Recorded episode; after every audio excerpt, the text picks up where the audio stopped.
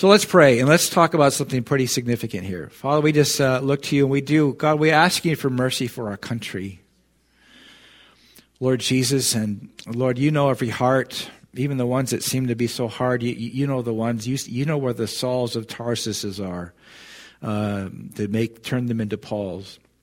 You know where the Mag- Mary Magdalenes are that set them free, Lord God. You know where, where the tax collectors are that, that can hear your voice, Lord Jesus. We're asking for a mighty move of your Spirit across this land.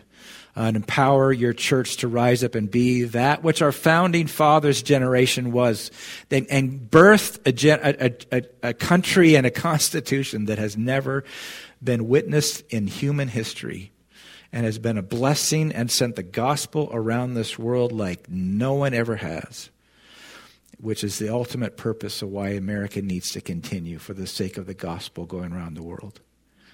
And we just thank you. And we just ask you, Father, to speak to us, give us clear hearts and minds, and courage and a backbone um, in this day that's so desperately needed. In Jesus' name. Amen. Well, um, so a week ago Friday was the um, well, last weekend was the Sanctity of Human Life Sunday, and the March for Life in D.C. was uh, was that on a Friday, right? Uh, here's some. I think it was the Friday, so it'd be like the 19th, right? So here's here's just a few pictures. Uh, in D.C., it was raining and snowing. Um, there were I had two to two to three hundred thousand people. I'm not sure how many were there. All kinds of folks. The uh, I think the Knights of Columbus are Catholics and stuff, and Standing for Life. That's our. Uh, you know who that is? Uh, Speaker of the House. What a what a gift this this man is. You need to pray for him. He spoke at the rally before the march. And just a side note, Donald Trump, when he was president, was the first and only president to actually step on that same stage on, on, a, on a March for Life day in January, probably the last one before the election, and he spoke to the crowd on, on life. And uh, again, no matter what you think about him, there are certainly some things about his how he behaves sometimes that's annoying. But he did more to protect the life of the unborn than any president ever. He also did more for Israel than any of the other presidents who promised to do all this stuff. And he was the one who moved uh, our, our embassy from Tel Aviv into Jerusalem. And he did it at a fraction of the cost that all the, all the bureaucrats would have done. All right? But this man is uh, phenomenal. You need to pray for him. Um, and he was bold and stand up on that. And so here's here's a good picture of uh, braving the snow there in D.C. And um, this this thing right here says, "Hey GOP, we vote f- for life." so what does that tell you? Anyway, so um, and then of course, um, what a year and a half, the impossible happened. Right, Roe versus Wade was overturned. I never thought that would happen. I really never thought that would happen uh, because so much of the things that the government's passed never end. Uh, and uh, and yet this is this was a decision written by uh, Justice Alito. The Constitution does not confer a right to abortion. Roe v. Wade and Planned Parenthood of Southeastern Pennsylvania versus Casey are overruled. The authority to regulate abortion is returned to the people and their elected representatives. Here, finally, our constitutional republic began to work again. Instead of, understand, in 1973, when, when, when Roe v. Wade was passed, number one, all legal scholars admit is the, the worst decision ever to come uh, by the, the Supreme Court. There was no basis. There is no right uh, in the Constitution for a woman to end her pregnancy, to kill the child within her. There isn't. But even more so, they didn't even make the statement uh, for or against abortion. They said that the Constitution does not have does not confer the right, and it, this is the this should be determined by the people on state by state level, and that's that is a good course. In Washington State, we know where what's going on here, and this is why it's such an urgent thing. I want to first um, I got some good news coming, right? But let's talk about the founder. I don't know how many of you know this. Um, a, a, name I hope you you get to be familiar with, among many others, is Seth Gruber, uh, and we'll have a short little clip of him a little bit later. But um, some of this information, he really brings this out. But there's a lot of I got this from a n- number of different sources. But you know, Margaret Sanger, probably the most. Um, I fear for her soul right now, as she is probably in a very crisis eternity right now. But this is, she was the founder of the American Birth Control League, which later became um, uh, Planned Parenthood. And this is one of the things I watched Mike Wallace's 60 minute interview of her. This is years later when she's a very elderly, grandma, grandmotherly lady. Um, she, she said that it's a crime to allow unfit people to bear children that are prone, meaning the children are prone to crime, delinquency, prison, and not really able to live as humans as if you can determine by uh, how a child's life will be at, because of how they were born. Um, but she, she went further on. She was a member of the American Eugenics Society.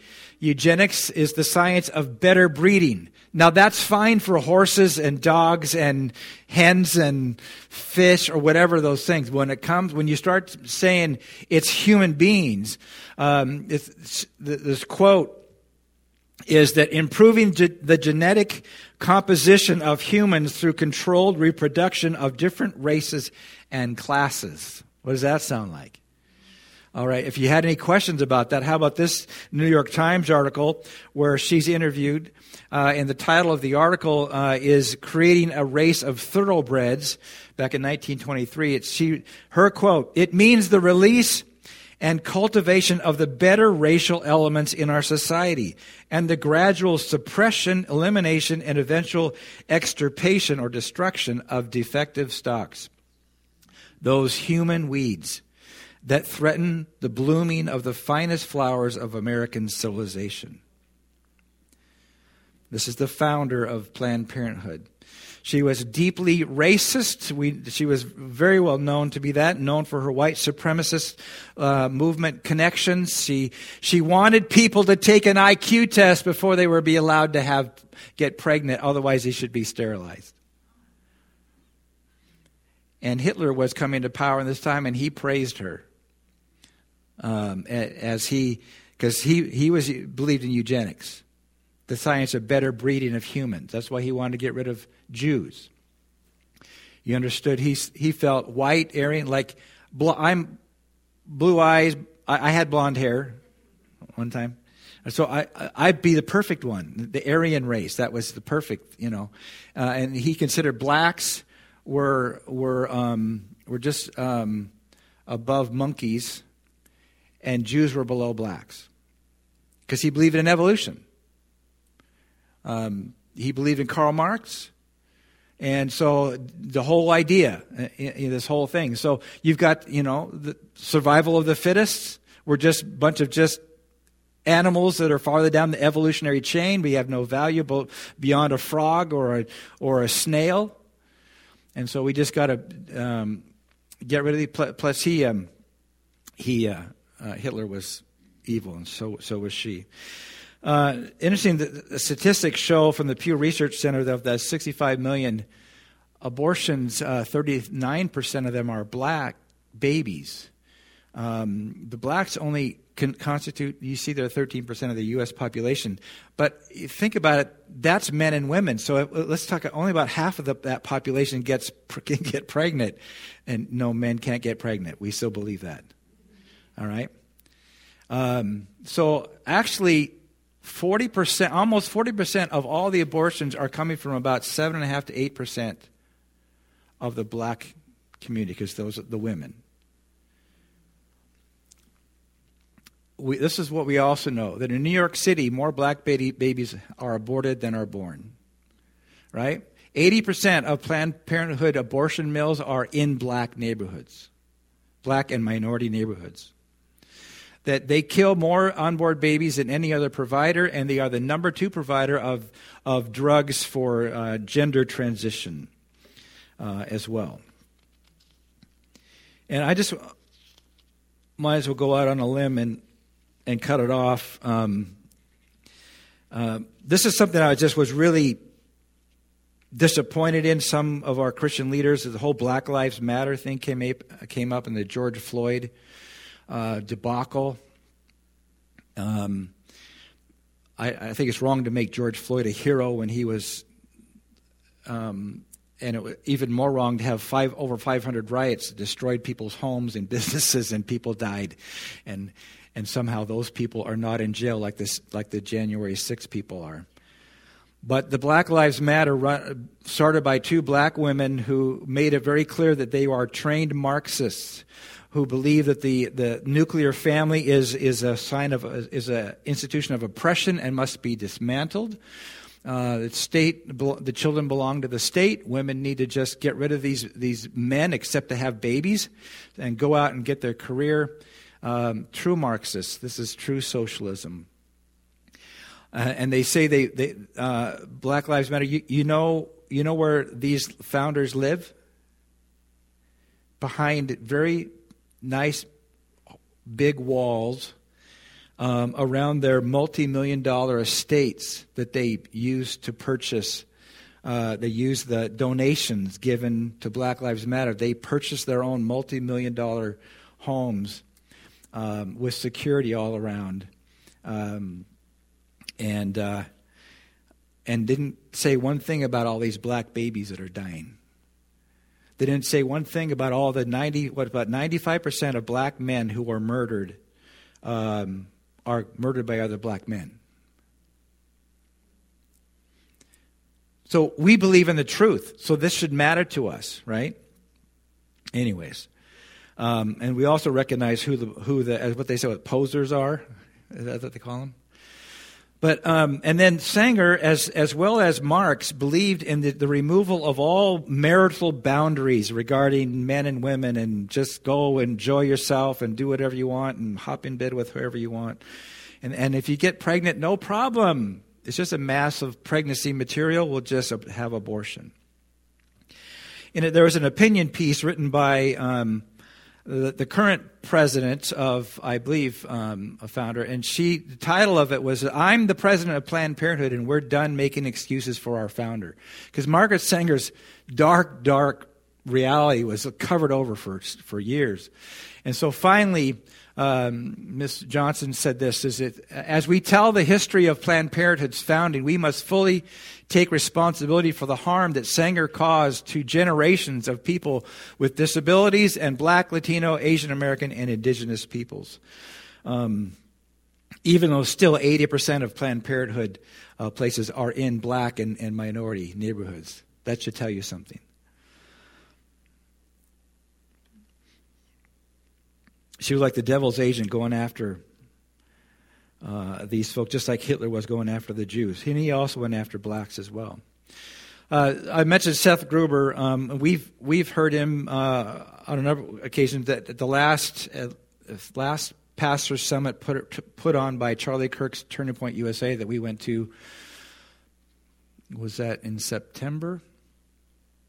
Anyways, um, I, there was a um, Seth Gruber was there, um, and um, he, um, in a message uh, that he was preaching, I, I, heard he he referred to Gideon, story of Gideon, and uh, I don't know how many are familiar. Most of you probably are, but you understand Gideon, where he falls in the history of, of Israel. We all know about Abraham, Isaac, and Jacob, and then Jacob has 12 sons, and then eventually they end up in Egypt, and they're there for 400 years and grow into a, a nation, and then they're oppressed, and then Moses comes and set them free, and they come out, and that generation rejects God, die in the wilderness, a new generation can rise up. Joshua then leads them in the promised land, and over a period of years they take over the promised land, right? That begins the time of the judges that lasts about 450 years. There's no king, and that they have the law, and the, the, the elders of each tribe are, are supposed to use the law of God and govern their tribe. And, um, but it was a time where everybody did what was right in their own eyes. And, uh, and so what happened eventually, because they rejected God, their enemy got power over them and they'd be oppressed and they'd cry out and God would then finally hear them hear, and send, send a judge, as it called, to a deliverer. well, Gideon was one of those in the early early part of those 450 years. A lot of you know him, and, but he's hiding behind the walls uh, inside this threshing floor. I mean, a, a, a, wine press where you have used to have grapes, where you're smashing them, but he's behind there th- threshing the wheat back there so that the Midianites don't see him and they don't come and take it. What they would do is whatever harvest Israel got, it, if the Midianites didn't just come and take it themselves, they waited till it got threshed. Then the Midianites would sweep, sweep in and they take everything um, for themselves, and the Israelites, uh, for whatever reason, were not able to fight against them. Um, and so the angel of the Lord shows up to Gideon there in that wine press and says, Hail, thou mighty man of valor, the Lord is with you. And he was saying, You got somebody in your pocket? Um, mighty man of valor. No, but he says, If God's with us, why are we in such a troubled state like we are? And then there's more to the conversation. But God, through the, the angel Lord says, You know, you're going to deliver, you said, bring the people of Israel uh, together. You're going to deliver um, Israel from the Midianites. But he tells them his first assignment. His first assignment is to go to um, uh, this altar Baal. This would be the destroy the altar of Baal. This would be a, a, one idea of who Baal would look like, and to cut down the Asherah pole. Now we don't really know exactly what an Asherah pole looked like, but um, and this is Asherah was a, a goddess of fertility. You, you get what that means? You can imagine what was part of their worship with temple prostitutes and just all kinds of, of immorality. Um, and then what would happen is you, uh, if they got pregnant, that was no problem because you have Baal, who uh, you, you, would pass your child, that baby, through the fire uh, in and and sacrifice it to Baal. Uh, in this Molech and Chemosh were also similar gods that for the uh, Ammonites and Moabites, but um, uh, in some cases they would light a fire underneath and, and heat up his arms so much so that then they placed the baby in there, and you can imagine what horrific things. So so so this is this is what they did, and so basically what what he's saying. Um, Uh, well, let's talk about today. Today's message, or our culture. I mean, isn't marriage is the last thing seems to be on, on a couple's agenda, right? The big decision is moving in together. and then the next big decision is buying a home together. And then eventually they might get married.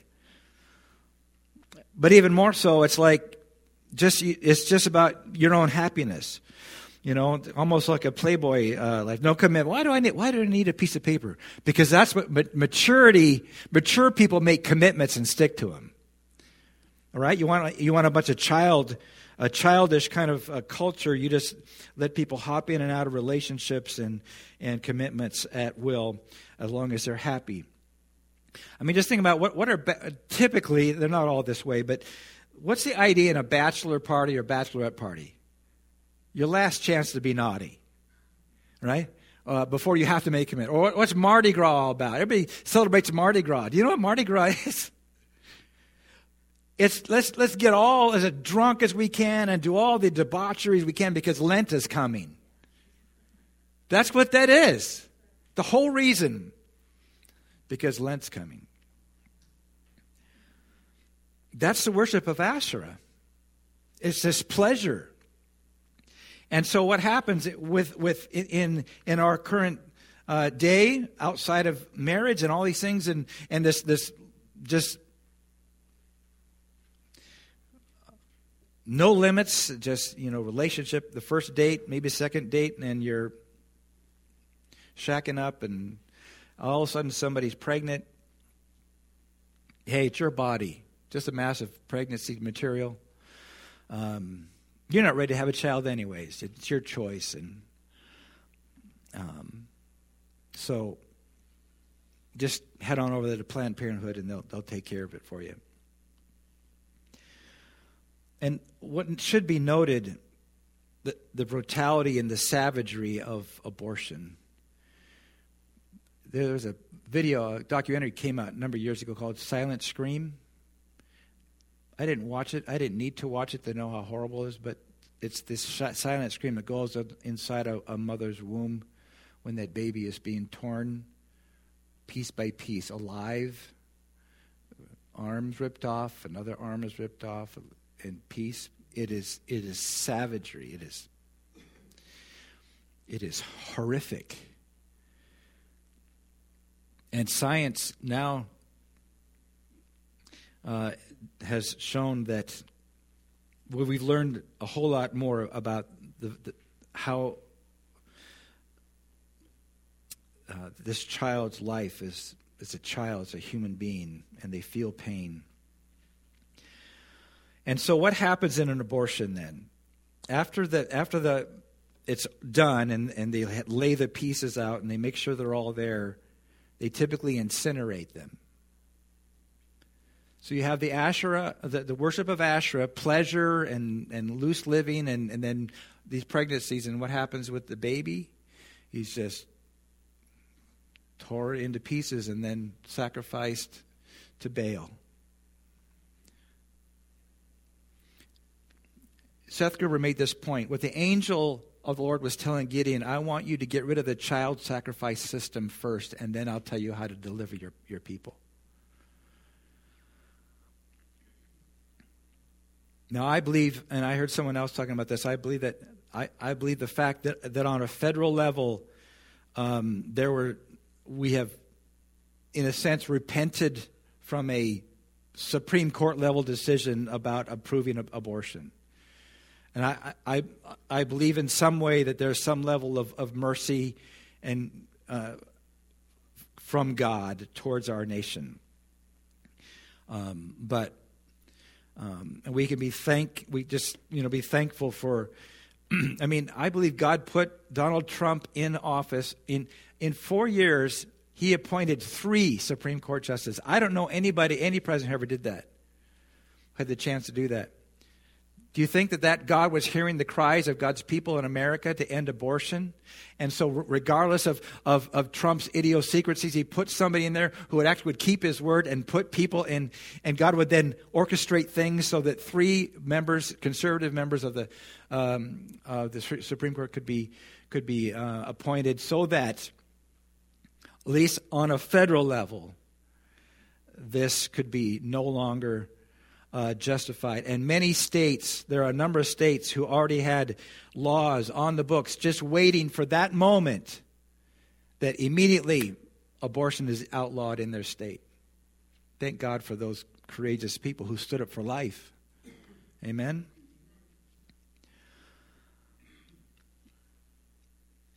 Unfortunately, California and Washington, others uh, were trying to write it into our Constitution. I don't know if you just saw uh, there's some campaign thing that Biden has. Um, him there with a bunch of people and big words up above here restore Roe. This culture of death has to come to an end. Amen? And we who, who, who believe in life need to be at the forefront standing up for life. Amen?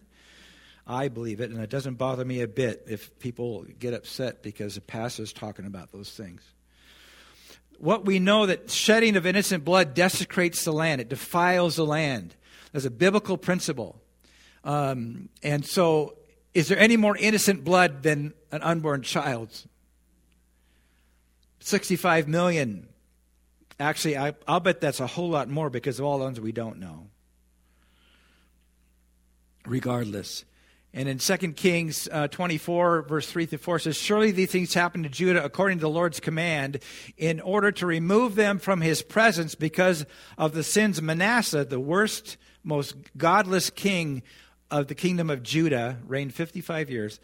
Um, because of the sins of Manasseh and all he had done, including the shedding of innocent blood, for he had filled Jerusalem with innocent blood and the Lord was not willing to forgive. I said last week that there is this, there's this tipping point that God says that's enough, and He was no longer willing to forgive because of the innocent blood that was shed by this king uh, in the kingdom of Judah. The northern kingdom was already gone off into captivity, um, and his grandson Josiah would come along and, and bring a, a, a, a pause as he would ret- uh, to the Lord, but we don't have time for that.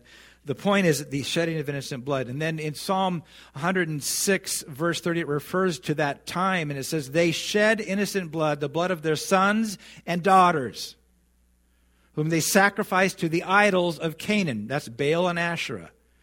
And the land was desecrated by their blood. Innocent blood defiles the land. And the land, you understand, why would God why would God not forgive them? Why would God not restore the nation? For the sake of no more innocent blood being spilled. He would bring a nation to an end, to its end if he has to, because for the sake of, of those who are, are still coming, who are uh, that would suffer. He says, No more. You cannot do this. I will not allow you to do this anymore. And this should cause, give us cause to recognize how serious a condition we are in as a nation, as an, a, a, people, um, and need we need to be together. We need to know God, know each other, and and be seeking God, be involved. Um, uh, trusting God to do what, what only He can do. Here's some good news Life Services right here in Spokane, right there on, is it Ash? Right? And um, um, the great, they've been there for a long time. I, what I hear, they don't have a place to, to house uh, unwed mothers right now. Uh, they have a place. I, I think I know that their issue is you got the staffing of that is really difficult. So um, but I, I would encourage you if you have any thoughts, want to help with on a local level. This here here's their wet life services. They've been here for a long time. No judgment, no agenda, and I'm going to talk about that in a second too. Here's another one: Save the Storks. I don't know if they're here in this area, but the idea of compassion, education, and holistic care. Our mission is to create a story of hope and empowerment for every woman facing an unplanned pregnancy. And so here, if you will, this is a quick little video of what they do. The Storks is an organization that equips pregnancy resource centers across the nation so that these pregnancy resource centers can reach more women facing unplanned pregnancies and provide them with holistic care, compassionate choices, and just an abundance of resources to support their decision to choose life. A lot of women, when they are faced with unplanned pregnancies, they often are decision vulnerable because they don't know of all of their choices. In that very immediate moment, they may think um, there's only one option for them to move forward. We believe in choices, and what that means is allowing them to actually have all of the choices and all of the options and all of the guidance so that they are able to make an informed decision. Save the Storks has been around for about 10 years. Uh, most people know us by our stork buses. A stork bus is a mobile medical unit that's equipped with the state of the art medical equipment as well as very knowledgeable and experienced medical professionals. They offer pregnancy tests, ultrasounds, and also STD tests. The buses enable them to reach areas, um, especially in rural areas, I would say, where maybe there's not a um, a pregnancy care center nearby. And so these buses are able to go into those areas and provide the services that, that women maybe aren't able to get to. So I'm going to tell you a story about how the, the bus was available for one young girl. She was 16, she was pregnant, and it was very shameful for her family. They ostracized her, the boyfriend left her, all of her friends ostracized her. She was all alone, and her mother was asking her to get an abortion. She was going to the beach one day and she saw our mobile unit, and she came up to the door and she said, Can I please see my baby? We did an ultrasound for her and found out that she was about 16 weeks along. We eventually was able to get the mom to come with and the dad and the boyfriend. We got everyone together to come and do another ultrasound where they could all see. When her mother, who was encouraging her to have an abortion, saw this baby, she immediately started to cry. Everybody was in tears. She said, You know, my family, each of us, we were all living for ourselves. We were all doing our own thing. But she said, Now we all live for my daughter. So to me, that is the perfect example of what having a stork bus in the right place at the right time can do. Sometimes another woman just needs to be inspired by another woman. And um, we can definitely empower more women by coming together and uh, showing her and allowing her to understand that she is actually so much braver and so much more courageous than she gives herself credit for. We are here for you, 100%. We are here to walk this journey with you so that you're not alone and to help you find your heart in all of this. And that means, um, and that you're going to make a choice that is truly going to be something that years from now you're going to be proud of. That amazing? if you know someone with deep pockets who would like to just help make more of those, that would be that would be marvelous. There's another group, um, Love Life, um, and uh, the idea here uh, about what if your church could help prevent um, pregnancies from happening, provide healing for those affected by previous abortions, and protect the unborn and vulnerable. Um, that our church could be a, a, as a house of refuge. Let's just watch this quick little clip here. What if we could create a safe place and create what we call houses of refuge all over the United States where pastors say, this is a house of refuge. If you or someone you know is facing an unplanned pregnancy, you don't have to run from us, run to us. You may have made a sinful decision that got you into this position, but being pregnant is not a sin. That child that you carry is a blessing. And so that actually happened in our church. And unknowingly to me, I read the House of Refuge statement on a Sunday morning, and there was a young couple that was attending our church that was not yet married that found out the night before that they were pregnant. And they needed a word from God to know that He was with them. And so I want you to hear Taylor and Mason's story. So Saturday night, um, I didn't have my period for a while, so I figured we should go take a pregnancy test. So we did that, waited and waited, and then we got the results and it said pregnant. And that's when shame and scaredness and everything hit. Yeah, when we were waiting on the test, I was scared of telling my family, friends, and our our church because we were just dating at the time. So we go to bed that night, and then we wake up Sunday. Um, I go to church that Sunday, and Josh starts talking about the House of Refuge and Love Life. And what made it so comforting about um, what Josh was talking about, he was talking about how um, unplanned pregnancies and how uh, the women should run to the church instead of an abortion clinic.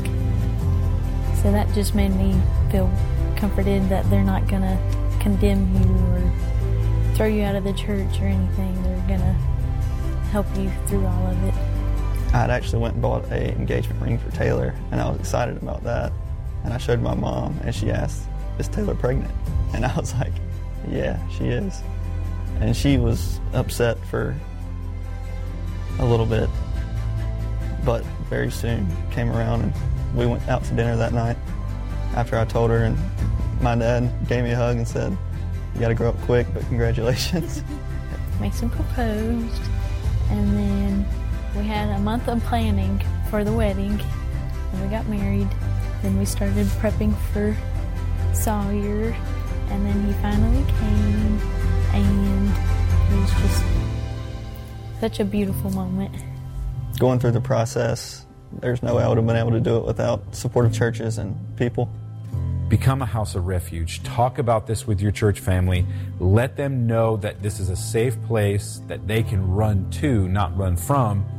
And give us a rep from your church that we will train to equip your whole entire church to be able and ready to respond when men and women come running to you for help. Does that sound good?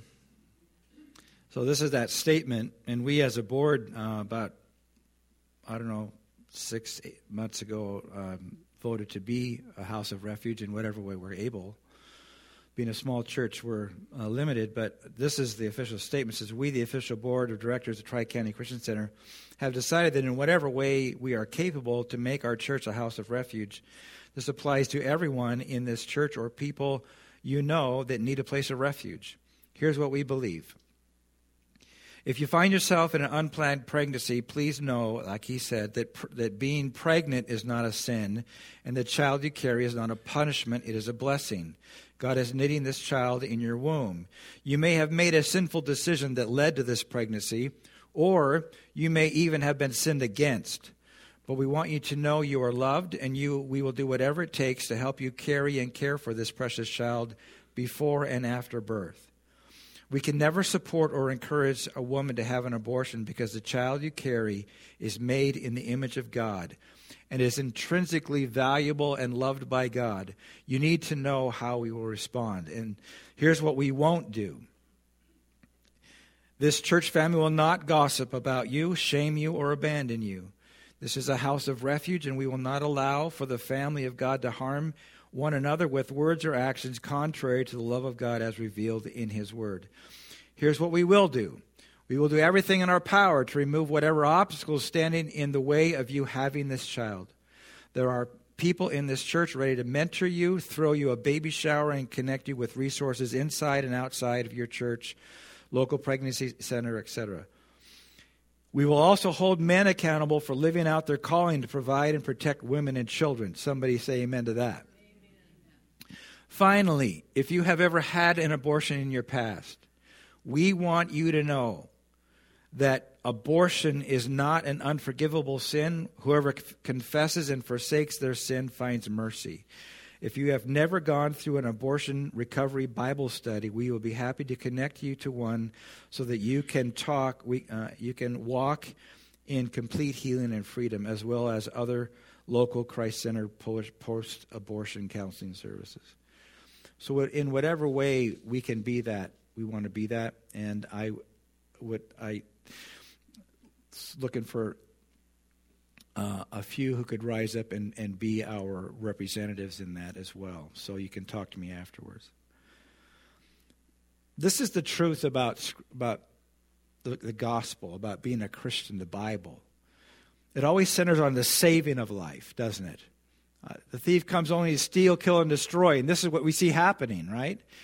Um, in this culture of death. But I, I came that they may have life and, and have it abundantly. Um, in John 3 17, we know 16, but it says, For God did not send his Son into the world to condemn the world, and he could have, but to save it. Right?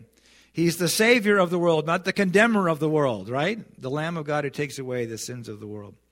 Um, let's just talk about um, what um, the Bible says about um, the what the Bible calls fetus, and I'll try to wrap this up here. One of the most um, well-known passages here is this is David, Psalm of David. He says, "For you created me um, in my inmost, you, for you created my inmost being. You knit me together in my mother's womb." I praise you because I am fearfully and wonderfully made. Your works are wonderful. I know that full well. My frame was not hidden from you when it was made in the secret place, the womb, right?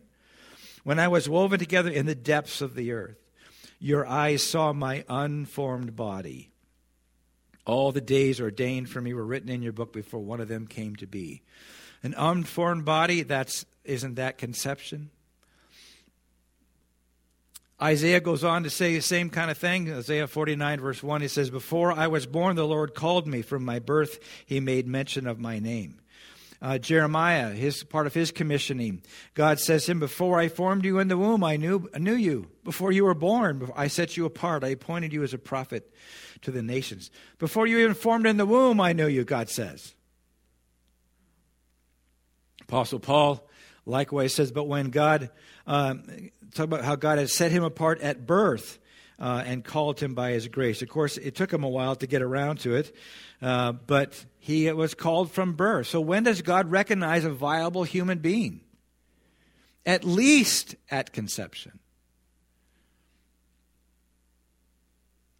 And this is Seth Gruber makes this point.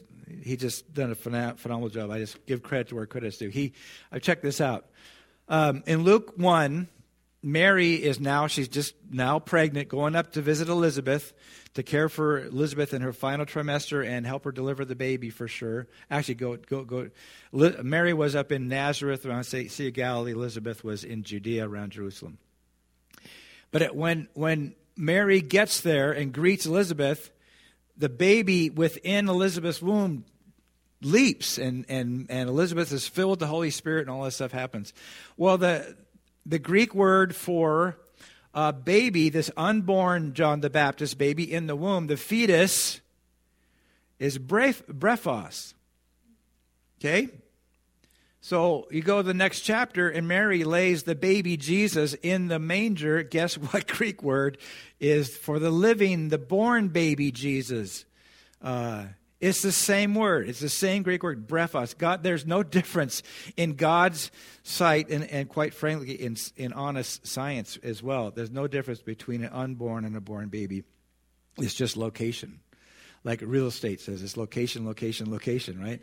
That's really all there is. Um, um, what about even, let's talk about just human life, and we'll just end it here. Um, Karl, um, Karl Marx, um, Hitler uh, believed um, in um, theory of, theory of evolution that we were just, you know, somehow a rock became a, a slime that became a, a bird, and one was a fish, and it became a dinosaur, and some became a tree, and all these things. But we're nothing more than that. But look at what the Bible says. You're created in the image of God everyone, even that child, that, that unplanned pregnancy. There's this image of God, created male and female. That's the only two kinds He made. And in, in, it goes further, Genesis 2, verse 7. The Lord God formed the man from the dust of the ground, speaking of Adam, and breathed into his nostrils. Uh, and so you see, not only is, is there a unique image that, that, that humanity takes on in, in relation to their creator. But this even word form I've mentioned this before, but this is the, the, the in the Hebrew, I'm not a Hebrew scholar, but they, they say that that that word formed is the picture of God getting down on his knees and scooping the clay and actually forming and sculpting it like like like a like a, uh, someone sculpting a, a statue. And so, and he, so he gets, he's getting his hands in there. Everything, everything else he's created, he's spoken to being. He just said it, and it happened. But when it came to you and I, he gets down and he begins to shape it. And it's in his image, uh, inside as well as outside. And then he gets down and puts his mouth over the nostrils and breathes the breath of life into that, into humanity. You are more valuable than birds and dogs and bunnies and eagles because you were made in the image of God. And if you look at look around the world, the, science would catch up with the Bible because you look around, you, you can't you can't deny that human life is distinctly different from all other life. There's just no comparison. So, what made the difference? Evolution certainly couldn't do that. Besides, if, if we're just the farther down the evolutionary chain from the, from, from the monkeys and the apes, and it's the survival of the fittest, how come they're still here? Among other things, we could ask. So, just what's our responsibility? Just hang with me here. Um, in Psalm 82, it says, kind of four things defend, maintain, rescue, and deliver. We are called to defend the cause of the weak and the fatherless. We are to maintain the rights of the poor and the, and the oppressed. We are to rescue the weak and needy and deliver them from the hand of the wicked. That why when we see our government doing that to people around us, that we should stand up against that government. That's not outside of our, our, our realm. Psalm, uh, Proverbs 24 11. Rescue those being led, led away to death. Rescue them, hold them back, those staggering towards slaughter. Get in their way.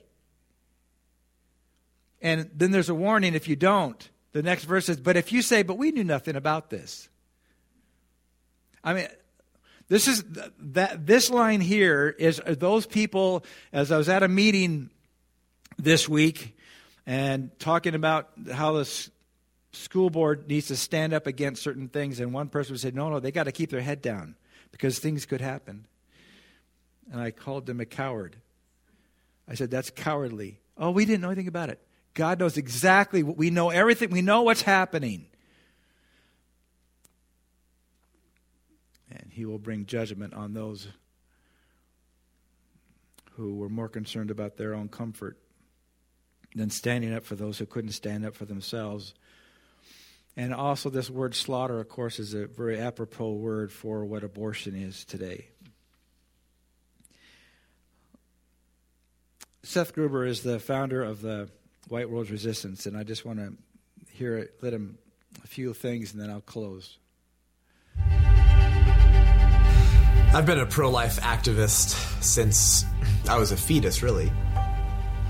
My mother was directing a pregnancy resource center, and she was directing that center while pregnant with me. I knew from the time I was 18 years old when I saw aborted, mutilated baby parts in photos of what abortion is and does to the unborn child. I've made it my calling and job to prick the collective conscience of the culture and awaken the church to action. My name's Seth Gruber. I'm a pro life speaker, activist, CEO, and founder of the White Rose Resistance. We're going to be speaking on pro choice equals bigotry here today, doing some tabling event, talking to students. Uh, however, today UC Berkeley is not so uh, friendly to free speech. Because I'm not making an argument on how developed you are and conflating that with human value. I'm saying you have human value because you're a human being. Right. If human life begins at conception, why should that human being have less rights than you guys who are born? In 1942, with dreams of becoming a school teacher, 21 year old Sophie Scholl came across something called Leaflets of the White Rose. These leaflets focused on pricking the collective conscience of the broader culture and awakening the church to action. And so they begin staying up all night writing, printing, and distributing anti Nazi leaflets all around Germany. And on February 18th, 1943, Hans and Sophie, brother and sister, walked onto the campus at the University of Munich. And then in this iconic scene, Sophie walks to the third floor balcony and she shoves an entire stack of leaflets down to the atrium below. And the Nazis wanted to make an example of the White Rose Resistance. On February 22nd, 1943, they were taken to the guillotine. Her final recorded words to her cellmate was, How can we expect righteousness to prevail? When there's hardly anyone willing to give themselves up individually to a righteous cause. And she said, Such a fine sunny day. And I have to go now.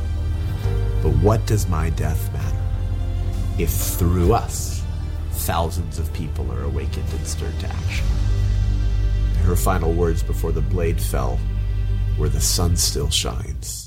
You may not be a student of history. You may not even know the degree to which the culture war is descending on the church. But my guess is that most of you sense that you're just a straightforward, simple thinking person who sees evil before you and says, Enough! I'm going to stand in the middle of the road with the culture of death with a big sign that says, Stop!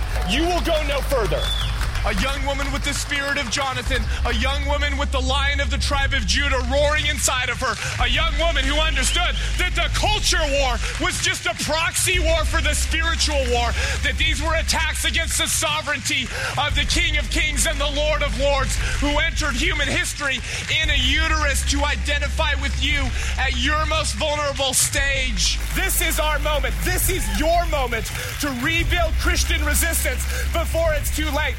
It's not about us. It's about the children. It's about the next generation. It's about our posterity to raise up a generation of Gideons who will walk out of that cave and start tearing down the high places of child sacrifice so you can look your king in the eye one day and say, Father, I did everything I could.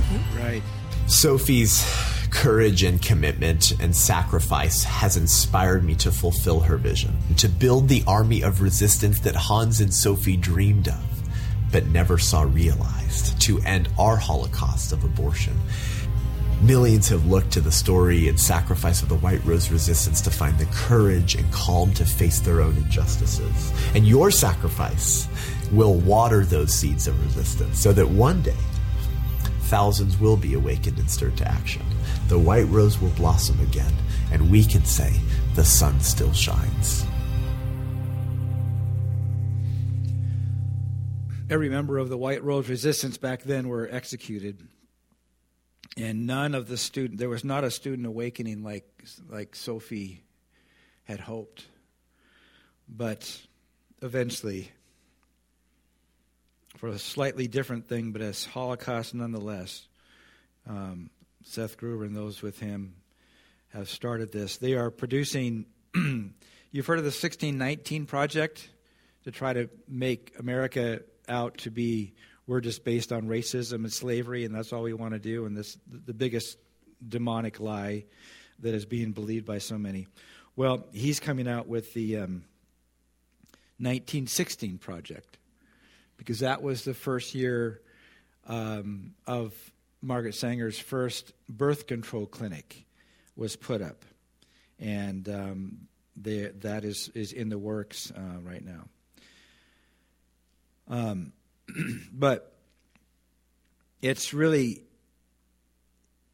past time for us to be awakened to our responsibility to stand up for America, stand up for our children and their future, for their our freedoms, for the truth.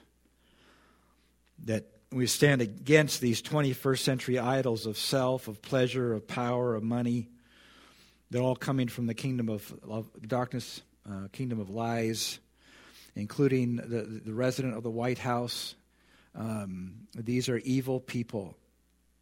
Um, there are evil people in charge of our media that care nothing for the truth. And it's one thing, it's not about, well, they don't agree with me politically. No, they are bringing death to all kinds of people, not, not to mention the fact that our, our southern border is, is is flooding millions of, of, of um, illegals that are coming through. Um, and, um, you know, the number one reason for death, uh, what is 18 to 40 year olds, is fentanyl.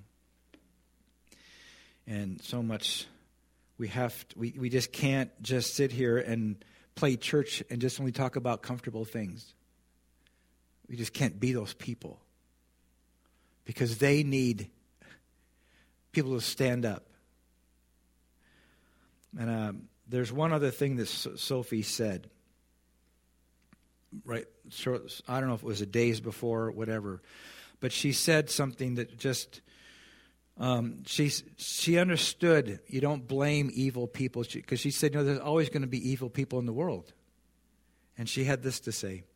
She said, "The real damage is done by millions who want to survive." the honest men who just want to be left in peace, those who don't want their little lives disturbed by anything bigger than themselves, those with no sides or causes, those who won't take measure of their own strength for fear of antagonizing their own weakness, those who don't like to make waves or enemies, those for whom freedom, honor, truth, and principle are only literature. And those words just ring Let's stand. And we have some, we're going to close this. I know, I know what time it is, but I, it, I don't know what time it is. It's time for us to pray for our nation and pray for the unborn. Pray for those who are struggling with with uh, in, with abortion at, at one stage or another. Uh, God loves everyone, and, and this is not a place of judgment, but to be a house of refuge. But there's the ending. The child sacrifice needs to end in Washington State. And um, and so, if you are going to be one of those we've asked to, to, to pray, would you come up here, honey? Could you, and just stand by my wife because we're going to just have several people come and. Um, uh, oh, okay. Um, sure, go ahead. Hmm? Oh, okay. Let's let, let me just do this last this thing here. And so, who else is, is praying? One, th- these two, right? All right. Yeah, come over there.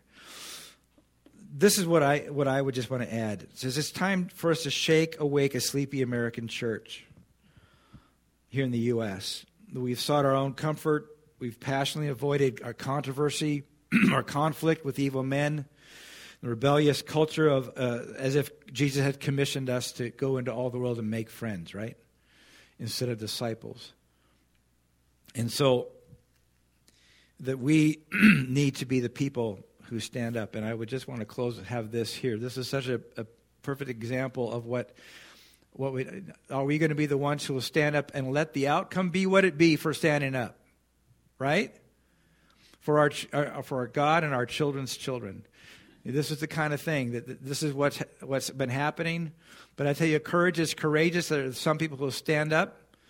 Um, eventually, we could see this kind of outcome, I believe. And um, um, this is a, you could say this is our 1776 moment for for the unborn and for um, and for the spiritual time of this nation. So, um, let's, let's, just pray right now. Okay, um, go ahead. Um, if there's some of you would like to also just pray, we're going to pray for the unborn. We're going to pray for the end of abortion in Washington. We can pray for, for families that have needs. You want to lift up those organizations that are helping. Um, whatever you, if you would like to just come forward and just pray into that according to this. Um, we'd welcome you to do that. We just take a little bit of time, but I, I want us to just intercede. And so let's just bow our heads and go ahead. And the first one, go ahead. Heavenly Father, thank you for allowing us to gather here today. May we do it in your honor, in your glory, Father. May we also stand up to these injustices, God. For you are not just our Savior, but you're our Lord too. And you do not like these injustices, these evils, God. you will not stand for these evils.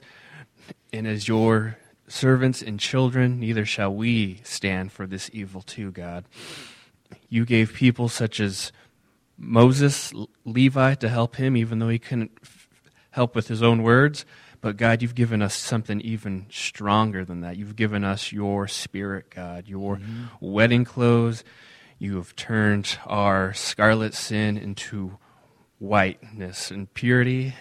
and Father, just help us find the words, the actions, these opportunities to save these children, to glorify you, God, to make disciples of them. Uh, allow these Sauls turn into Pauls, realize their mistakes before it is too late for them, God. Yes, Lord. Mm. Yes, Lord. Thank you, Lord. Father God, I just um, I pray for the youth of our nation, Lord God. I pray that this is all I know. Um, the abortion was legal from their, the time they were born, so this is normal to them. Father God. And Lord, I just pray that now that Roe v. Wade has been overturned, they can that plants a seed in them to see that this is not okay, that abortion is not okay, Lord God. We just pray for hearts to change. We pray for minds to change, Father God. We pray for these kids to reach out and and, and find the resources they need to to be able to see their babies to term, Lord God. We pray that that would be the normal, that abortion would just be unthinkable, Lord God. And Father God, I just pray for these courageous birth moms who do choose life, Father God, and they give them up for adoption, Lord God. I just pray for courage, courage for them, Lord God, and I just pray for their hearts, Lord God. Lord, and I just pray for those babies, Lord God, to know that they were so very loved, that they were given the chance for life, not just given life, but given it so abundantly, Lord God. God, I just pray for just hearts to change and minds to change. That's what we need so bad is heart change in this country, in this world, Lord God. We just pray for abortion to be absolutely unthinkable. We just pray for yes. unborn babies to not be so endangered, Lord God. Mm-hmm. And I just thank you for everything that you're doing and all the people that are rising up right now in this day. We're here for such a time as this to help these babies, Lord God. We just pray for courage and strength Thank you, Jesus. Heavenly Father, I just lift up those that have had abortions, um, men and women alike, that have uh, sacrificed their babies, that made that decision. And they have lived a life of pain and heartache and heartbreak as a result of that decision, Lord. And I pray that there is healing. We know that there is healing in you, but I pray for these people um, that are still struggling with a decision they made many, many years ago that you would just reach out and love them and heal them. Heal their, the brokenness in their hearts, Lord.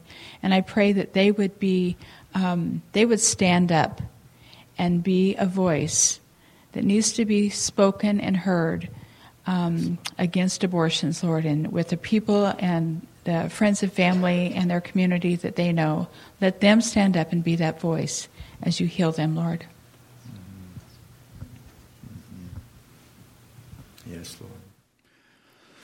So, Lord, we um, we just come to you and and just offer ourselves.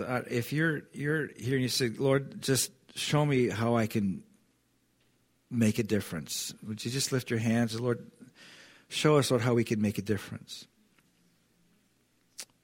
And I believe there's some here that maybe you're already already doing that, Lord. And I just pray, God, that we just say, Lord, we're not going to just sit on our hands or put our heads down. We're going to stand up and trust you, Lord, to show us how and where to do so for the sake of those who cannot stand up for themselves. And we do, Lord God, everyone in this place, anybody in this place that you you have been affected by an abortion in one way or another, and you're you're you're carrying maybe a secret shame or guilt. Lord, I, I pray that in the name of Jesus they would know the forgiveness and the mercy and the love of God, Lord, and and um, you come to give life. You, you came to save us, not to condemn us, Lord. And I just thank you. And I pray for us as a congregation uh, to, to how to go forward to be a house of refuge. So people don't run away from the church when, uh, when, when, they find that they're pregnant uh, out of wedlock and certain circumstances, but that they would run to the church. To help us, Lord, to, to portray that love um, and, and understand that being pregnant is not a sin. How it happened may be one thing, but, but is a gift uh, and a precious life. And Lord, and we pray, God, for an end to abortion in Washington State. Father, we pray that you would sabotage the works of darkness. You'd expose the lies of those who've been in power for so long, uh, that have uh, are working to extinguish more uh, lives, even as we speak trying to even get it written into our state constitution. Lord, in the name of Jesus, rise up bold people, Lord God. And, and replace uh, those in places of, of influence and, and legislation and these things, Lord God, as well. And courts, Lord, we're asking in Jesus' name. You did it in the Supreme Court uh, a year and a half ago, Father. We believe that in Washington State that you would have mercy upon us, Lord Jesus, and we would end, see an end to the child sacrifice system that is currently here.